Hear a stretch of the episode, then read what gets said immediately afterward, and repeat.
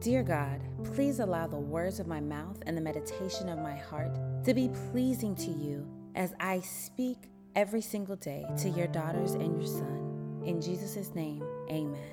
This podcast is devoted to you for you to get a few moments each day as a reminder of how much God loves you, how faithful He is to you, how much grace and mercy He has abounded upon you. So listen to one, listen to five, or listen to one over and over again. Take the time every day to commit to hearing your love letter from God. You are a virtuous woman, a wife of noble character.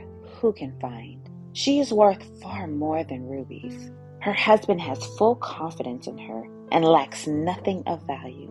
She brings him good, not harm, all the days of her life. She selects wool and flax and works with eager hands.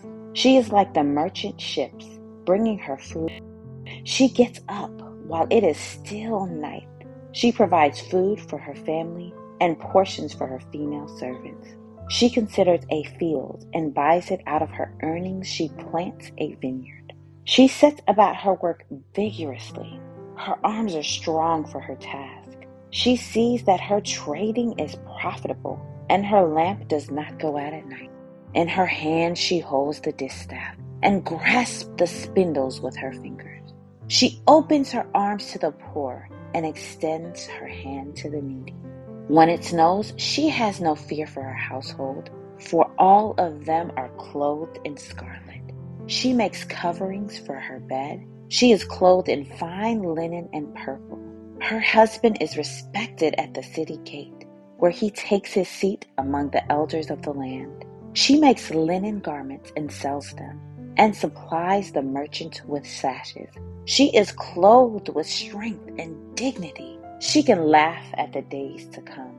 She speaks with wisdom, and faithful instruction is on her tongue. She watches over the affairs of her household and does not eat the bread of idleness. Her children arise and call her blessed. Her husband also, he praises her. Many women do noble things, but you surpass them all. Charm is deceptive and beauty is fleeting but a woman who fears the Lord is to be praised.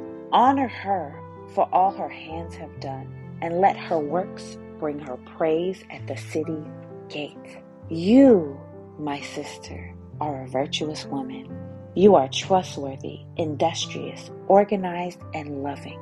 So remember in all that you do, remember your virtues. Whether you are a married woman, a single woman, a divorced woman, a widowed woman, you are still virtuous, and God loves you so much.